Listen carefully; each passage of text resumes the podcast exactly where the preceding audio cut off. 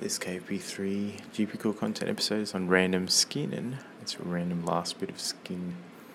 Um, I'm going to talk about the management of necrobiosis lipoidica, and that is to protect from injury, use topical steroids under occlusions for several weeks, intralesional steroids for newer lesions, uh, and metabolic control of diabetes.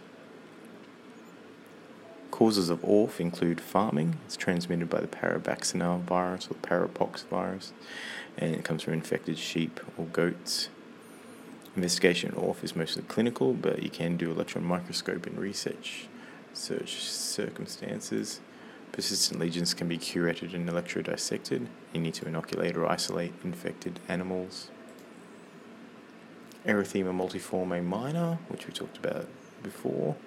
Um, treatment is avoid systemic steroids and wet compresses for skin lesions. And it's self limiting. Management of perioral dermatitis is to use oral tetracycline and one of the derivatives for one to three months. Oral erythromycin, discontinue face creams and cleanse face with mild soap and warm water twice daily.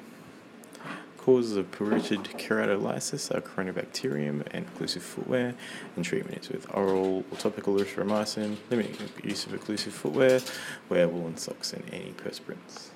Um,